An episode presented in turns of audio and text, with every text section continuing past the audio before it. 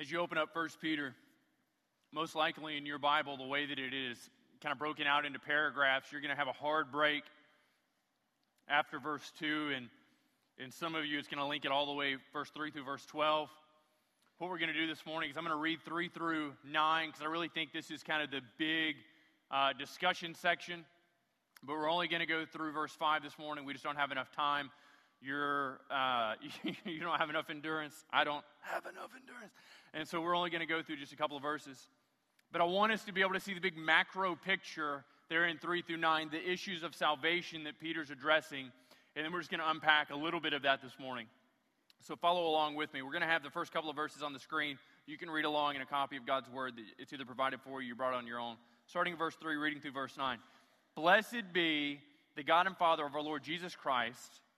According to his great mercy, he has caused us to be born again to a living hope through the resurrection of Jesus Christ from the dead to an inheritance that is imperishable, undefiled, and unfading, kept in heaven for you, who by God's power are being guarded through faith for a salvation ready to be revealed in the last time. In this you rejoice. Though now, for a little while, if necessary, you have been grieved by various trials, so that the tested genuineness of your faith, more precious than gold that perishes, though it is tested by fire, may be found to result in praise and glory and honor at the revelation of Jesus Christ. Amen. Though you have, though you have not seen him, you love him. Though you do not now see him, you believe in him and rejoice with joy that is inexpressible and filled with glory, obtaining the outcome of your faith, the salvation of your souls. Man, what a rich, rich, incredibly beautiful piece of scripture that we have an opportunity to journey through over the next three weeks. Now, what I want us to understand, if you weren't here last week, let me just kind of refresh this and reframe this. Peter is addressing those he described as being elect exiles. If you're in a life group, you're going to talk about what it meant this past week for you. How did you experience being an elect exile? Effectively, this is not your home. Like earth, terra firma, this is not your home. We are citizens of a heavenly kingdom. The reason we experience awkwardness, this sense of kind of deep inborn homesickness, is because this place is not home. If you've never experienced homesickness, that probably says more about your home than it does, uh, you know, your ability to overcome things. Homesickness is a real thing. You've been away from home for very long, you've been away from kind of the comforts of home, you feel this kind of discomfort, this disquietude that wells up inside you. As Christians, as Christians, there is a supernatural spiritual homesickness that's created by God to be at home in you. Why? Why? It's this constant reminder of our dependence upon Him and our ultimate destination our dependence upon Him and our ultimate destination, this place is not our final home. Recognize that all of our efforts, all of our energies expended trying to make this place our final home are wasted. They're fruitless. It's a fool's errand. Doesn't mean that we should be complacent. It doesn't mean that we need to pour out and expend our resources, our time, and our energy and our money trying to make this place better, trying to lead others to walk righteously, trying to change our culture around us, either politically or spending time with those we disagree with, seeking to bring them into sound reason. These things are good for us to do. But we don't set our ultimate joy and happiness on seeing these things brought into reality. Do you understand the difference?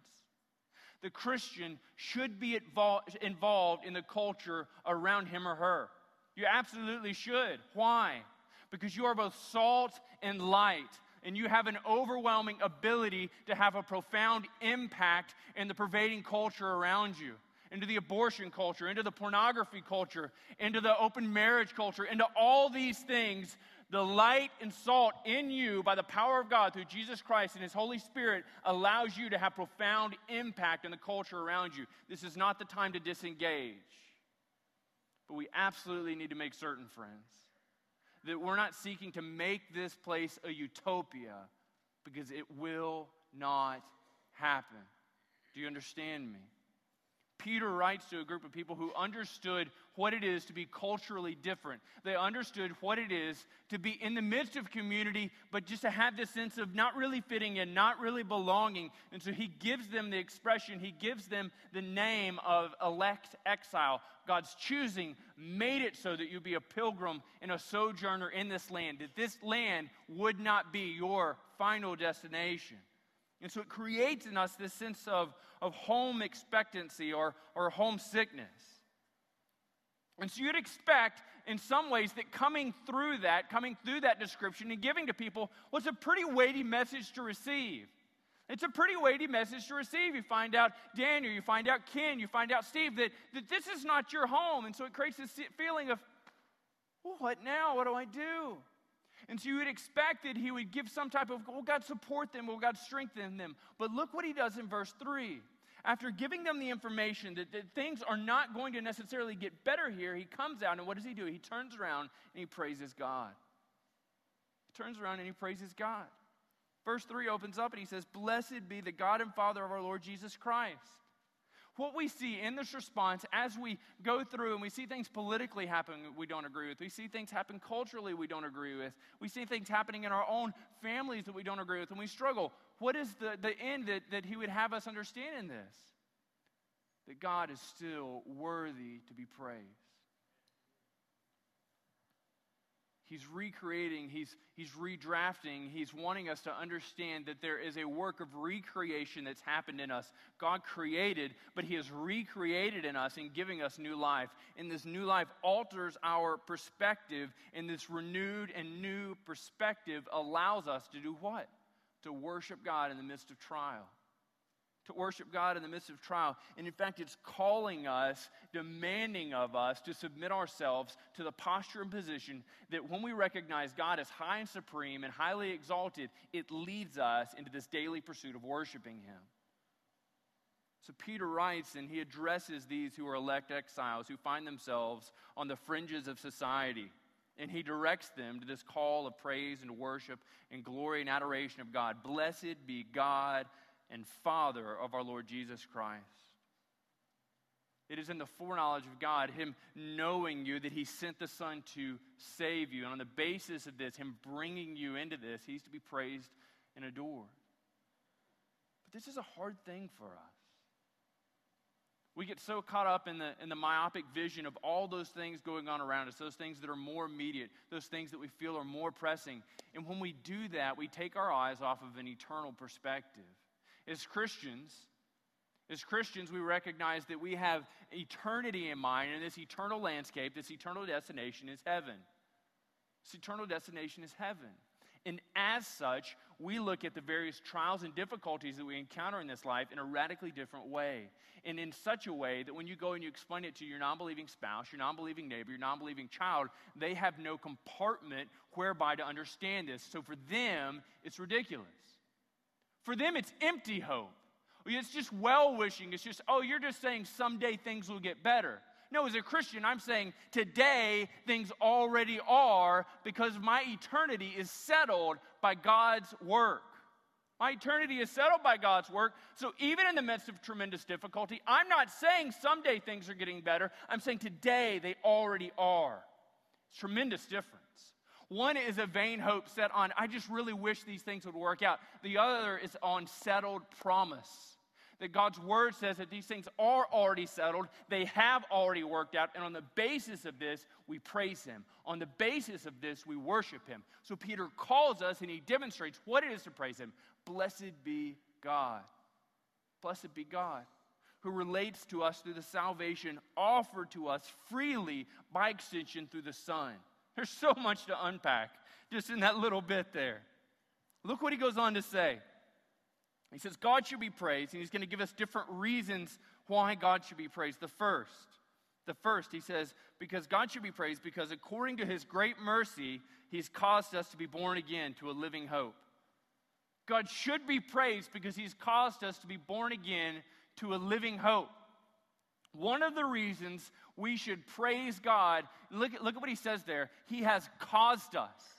He has caused us to be born again. He is driving in the, the critical importance that it's a work God has done in us, not some work we have done from our own being and understanding and the weighing out of what's good, right, and proper.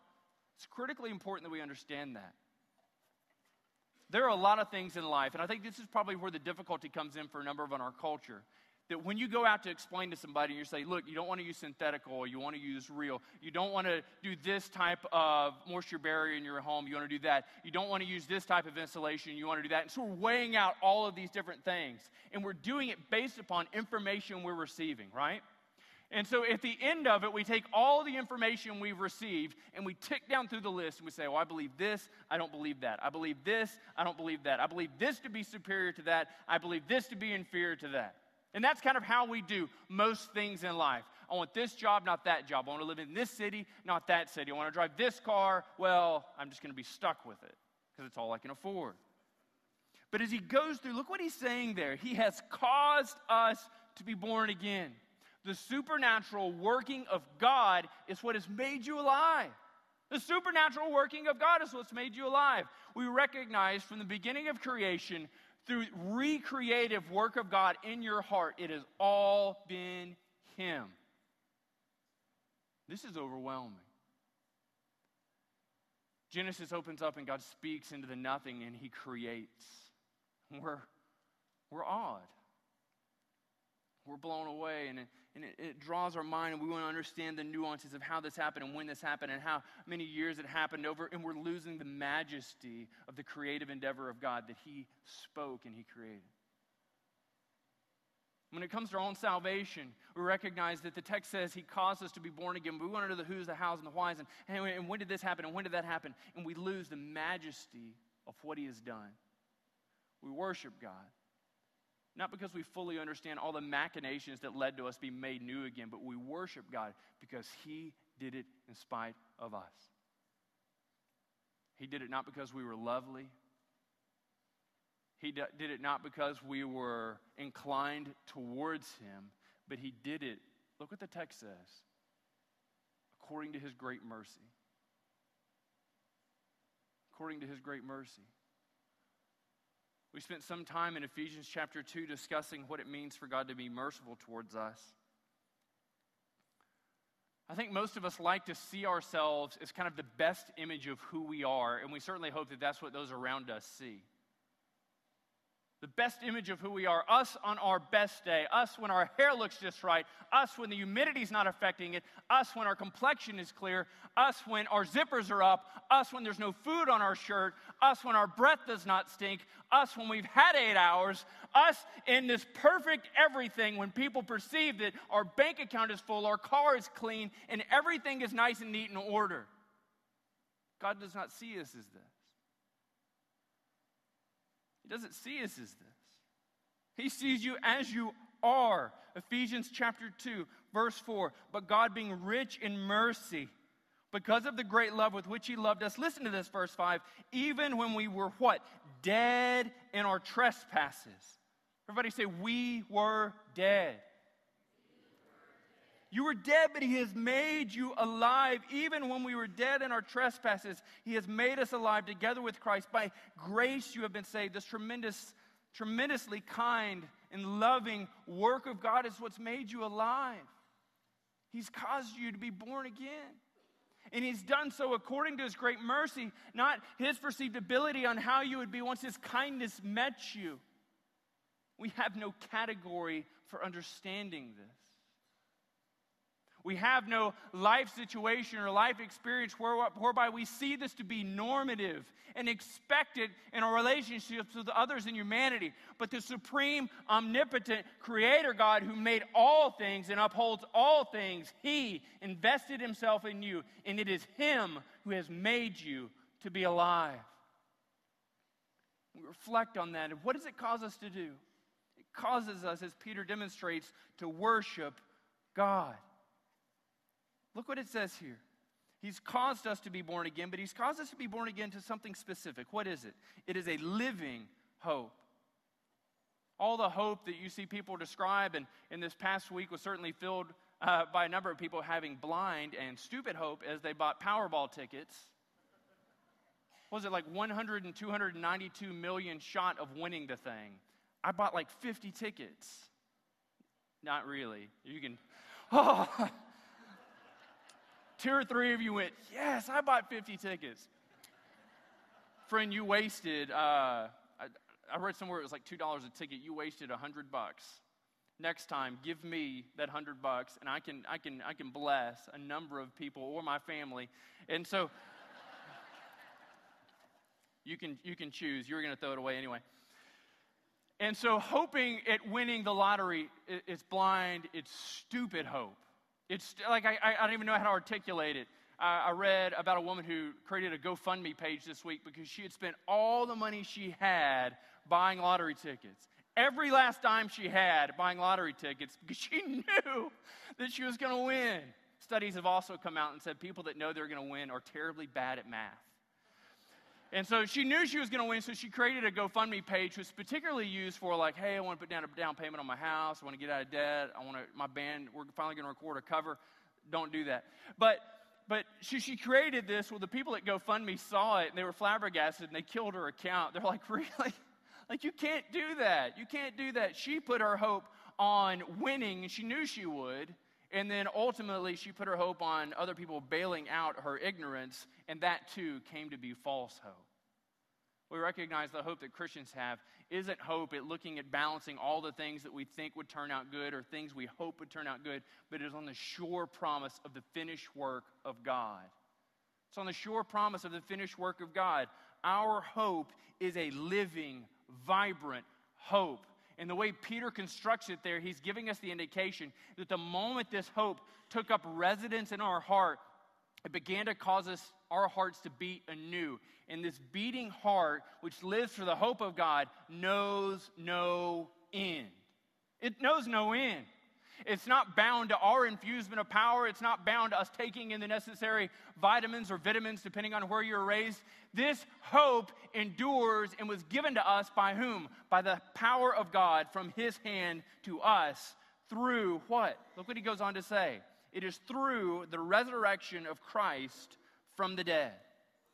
The resurrection of Christ through the dead is what's given us this living hope.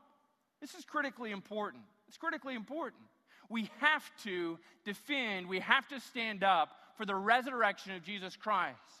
It's so incredibly important that we recognize that the resurrection isn't some neat and novel concept that's inside Christianity. Friends, the resurrection is central to Christianity. Christianity rises and falls on the centrality and truth of the resurrection. Flip over to 1 Corinthians 15. Christianity rises and falls on the centrality of the resurrection. Paul, recognizing this, wrote a letter to this church in Corinth was just an outright mess. It's an outright mess. And he wrote to them, starting in verse 12, listen to what he said. Now, if Christ is proclaimed as raised from the dead, how can some of you say that there is no resurrection from the dead? So he's centering everything in Christian proclamation on Jesus is being raised again. Verse 13. But if there is no resurrection from the dead, then not even Christ has been raised. And if Christ has not been raised, then our preaching is in vain and your faith is in vain. Paul centers Christian believing on the resurrection of Jesus Christ from the dead. Verse 15. We're even found to be mis- misrepresenting God because we testified about God that He raised Christ, whom He did not raise if it is true that the dead are not raised. Verse 16 For if the dead are not raised, not even Christ has been raised. And if Christ has not been raised, your faith is futile and you are still in your sins. Then those who have fallen asleep in Christ have perished. In verse 19, if in Christ we have hope in this life only, we are of all people most to be pitied. Paul centers all of Christianity on the resurrection of Jesus Christ. Friends, if Jesus Christ did not raise up again from the dead, then everything we hope and set our belief in is false. We're selling a false bag of goods. Your struggle with the resurrection is not a struggle on a tentative Christianity, but it is a struggle against Christianity itself. As Christians, we are those who worship a risen Lord. As Christians, we are those who worship a risen Lord who's affected resurrection living in our hearts today. The only reason that we have uh, the ability to live renewed life, that we are born again, is because Jesus Christ Himself in death defeated sin and death, and in His resurrection reigns as a ruling king. Do you understand that? Paul centers all of these things, and Peter's cluing in on this. He said, The reason we have a living hope is because it is tied to the resurrection of Jesus Christ from the dead. So, the reason that we are to worship God is because He has what? He has made us alive. And how has He done it? He has done it through the resurrection of Christ from the dead. And what has He done it towards? For what does this resurrected living to what does this new life directed? Look what he says next in verse 4. It is directed towards an inheritance that is three things imperishable, undefiled, and unfading. Imperishable, undefiled, and unfading. Peter as he came to describe this inheritance, this new life which is yours, this new life in heaven which awaits you, he came to describe it. He recognized that any positive attribute that he applied toward it, toward it would ultimately be limiting. So he chose instead to describe it not in terms of what it is, but in terms of what it is not. Do you understand the critical importance there? When you describe something as what it is, uh, and I, have shared this example, and it's the most derogatory towards me I can think of, so I'm going to share it again. We were in Prague, and Valerie was asked to describe her husband and, uh, by these guys we're going to be working with. And she, she said, He's loyal, he's kind. And she goes on and on. It's making me blush just remembering it. And the guy she was describing it to, the man who would go on to be our team leader, said, You have just described a golden retriever.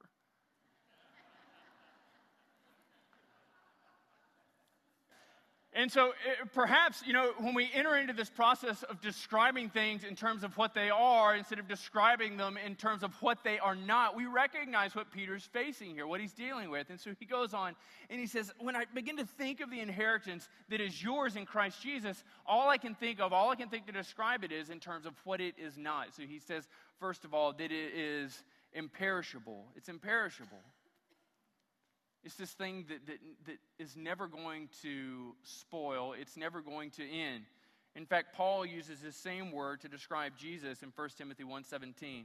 He says, To the King of ages, immortal, invisible, the only God, be honor and glory forever and ever. Amen. Immortal, imperishable. It knows no end. This is the certainty for which Christians have on the eternality of their destination, of where you are going when you die. Your inheritance is what? It is imperishable. It's imperishable. It's never going to go away. He describes it, secondly, he says that it is undefiled. The author of Hebrews describes Jesus, and he uses the same word in Hebrews chapter 7, verse 26. He says, For it was indeed fitting that we should have such a high priest, speaking of Jesus, holy, innocent, unstained, separated from sinners, and exalted above the heavens. Your inheritance that you're going to receive. It's undefiled. To describe it as, as pure, uh, kind of paints this idea that it now exists as pure. But what he's painting this picture of, what he's communicating to us and telling us, that it exists from now forevermore in a state of being undefiled. That's the surety.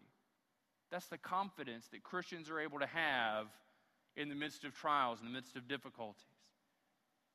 He uses next a word that's actually only ever used in this verse in all the New Testament. He says that it is unfading. It's unfading.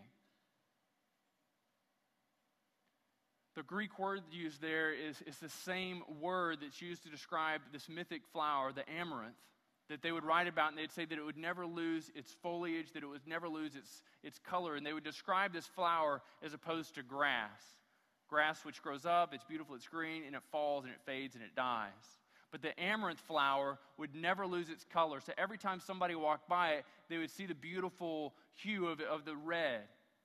They would stare at it and they would see it and it would draw them in and they'd be captivated by its beauty. When Peter chooses to describe the inheritance that you and I will receive, he uses the same word there that's used to describe this flower, this flower that's always captivating, it's always beautiful. Every encounter with it leads the one who sees it, leads the one who beholds it to be astounded by its beauty. Now, thinking on the subject of inheritance, thinking on the subject of inheritance, some of you in this room may receive a tremendous inheritance someday. Probably not because the person giving it to you has won the Powerball. Probably not. But some of you may receive a tremendous inheritance someday. Some of you may have already received a tremendous inheritance. Everything you could ever hope to receive from a family member, from a loved one, or a long lost relative, it's ultimately going to perish. You can think about it and say, my situation right now would be dramatically improved if I had 10,000, 50,000, 100,000, a million dollars. It would, it would drastically improve. It would let me pay off this debt, that debt, change my lifestyle. If this happened, then I could reorder and change the way I do some things. All of that money will eventually turn to nothing. Either through your spending or when you die, it's useless to you. Any gold, any real estate your family might give to you, you're, you're either going to have to pay taxes on this or it's going to diminish. It is going to lay, be laid waste. All things crumble, all things decay. This is our experience with inheritance.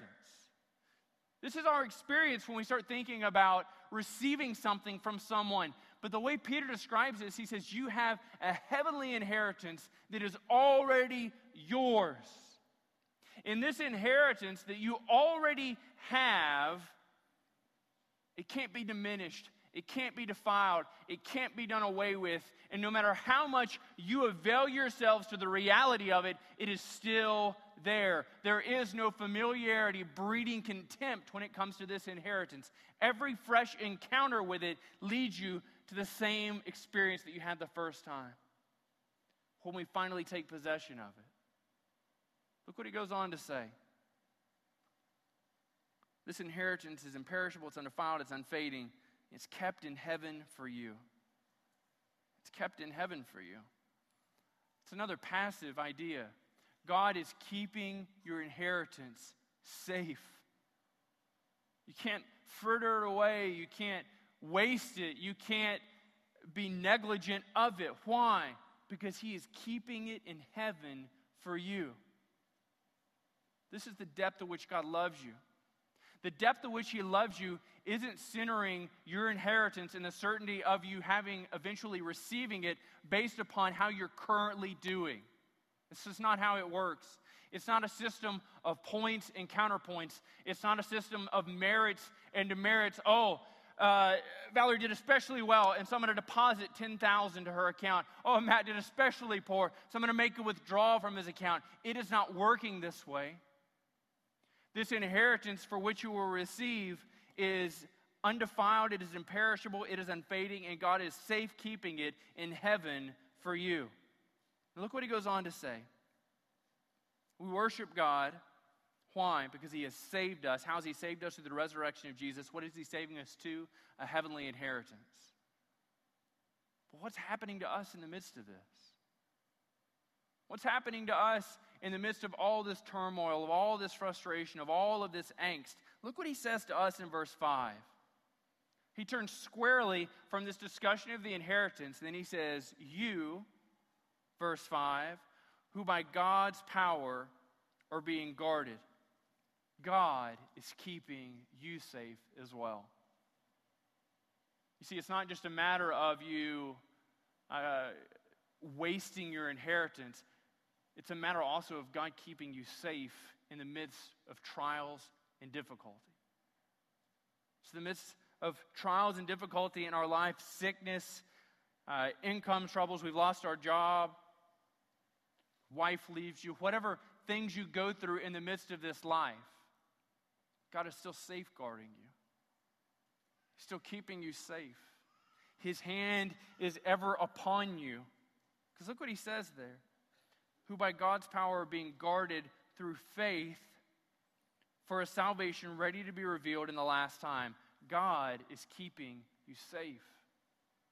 It's on the basis of God's incredible provision of safety to us, which causes us to worship Him again.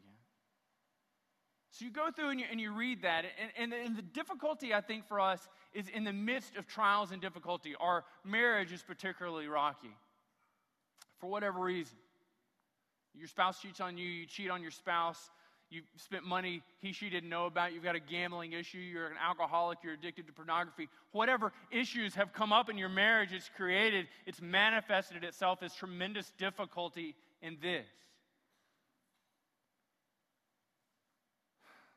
So we look at it and we say, for those of us who seem ourselves as the innocent party, we say, it shouldn't be this way. It shouldn't be this difficult. It shouldn't be this painful. I shouldn't be experiencing these things. We recognize the reason we experience pain and difficulty in this world is because this world is not our home. It's not our home. If you've not yet been disappointed in this life, you've not yet lived for very long. If you've not yet been hurt by someone close to you, then it's probably an indication that no one is very close to you. You're going to suffer difficulties. You're going to suffer heartache. Some of you are going to go through things so incredibly difficult that it feels at times to be soul crushing. When you seek to place all of your hope in the finality of your life, that this world is the best thing coming. When you seek to establish this world as paradise, only going to be disappointed. All the accomplishments that you could ever amount to in life are ultimately going to disappoint. They're ultimately going to lead you to disappointment, to a sense of failure, to a sense of, of missed understandings, of misprioritizing the things and affairs of your life. Look at the promise in verse 5 who by God's power, God, who in Genesis 35 11, speaking to Jacob, refers to himself as El Shaddai, God Almighty. The one who is able to, able to overcome all things. In fact, the one who has overcome the thing to which you could never overcome through the power of Jesus. He overcame sin and death for you. And he graciously extends to you eternal life, a living hope and He extended it to you in the midst of your waywardness, in the midst of your spiritual deadness, in the midst of your indifference, and He beckoned you, come. And when He beckons you, come, what we read here in verse 5 is that He keeps you on course. Over the course and duration of your life, it is God who is helping you to stay the course. Although you might feel that your faith is at sometimes tenuous, rec- recognize, friend, your faith is always strong. Even though there may be times when you feel like your faith is, is waning, you feel like you are backslidden, this is from your perspective, your prerogative. As far as God and His vantage point, He recognizes sin in your life, but He recognizes too the certainty of your salvation has not shifted. The solid foundation from which you came to Him has not altered, it has not faltered, it has not failed. Why? Because He is safeguarding you, because He is keeping you safe. And the promise we see there in verse 5 says that by this faith union with God, you will have a salvation presented to you when? In the last time, either at His coming or you're going home. Let me finish with this. Adoniram Judson. Adoniram Judson was a, uh, an American missionary. He's actually the first American missionary to Burma. If you're looking for a really good but, but quite long read, you should read To the Golden Shore. It's the biography of his experience there. Judson, Judson goes to Burma and he goes to share the gospel there, and they, they highly prize lying, stealing, being deceptive. And every time there's a power change in Burma, I mean, it's, it's, you don't want to be related to the guy who used to be in charge. Why? You're going to die.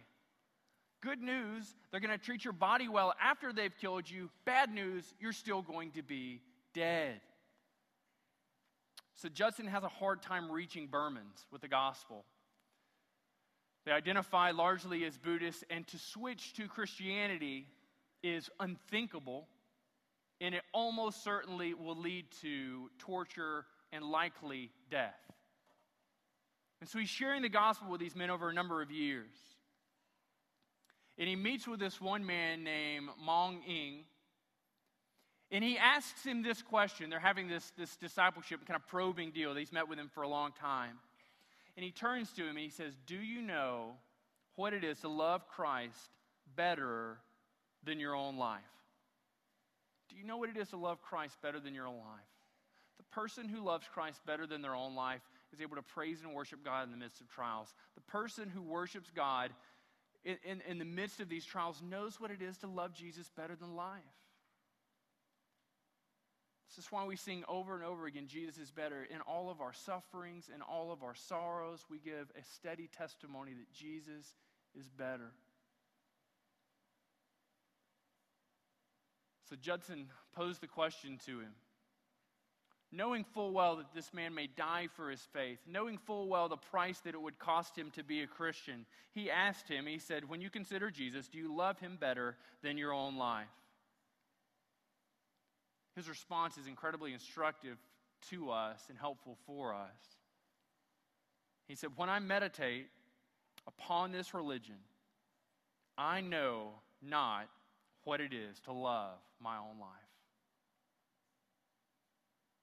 pray that same thing for us. That as we meditate on the truths of Christianity, that we would know not what it is to love our own life, that we would know not what it is to worship comfort, to worship success, to worship money, that as we meditate on the sacrifice of Jesus, on the movement of God in his foreknowledge to bring us to salvation, that we would respond the same. Would you join me in praying that God's word would be effectual in our hearts?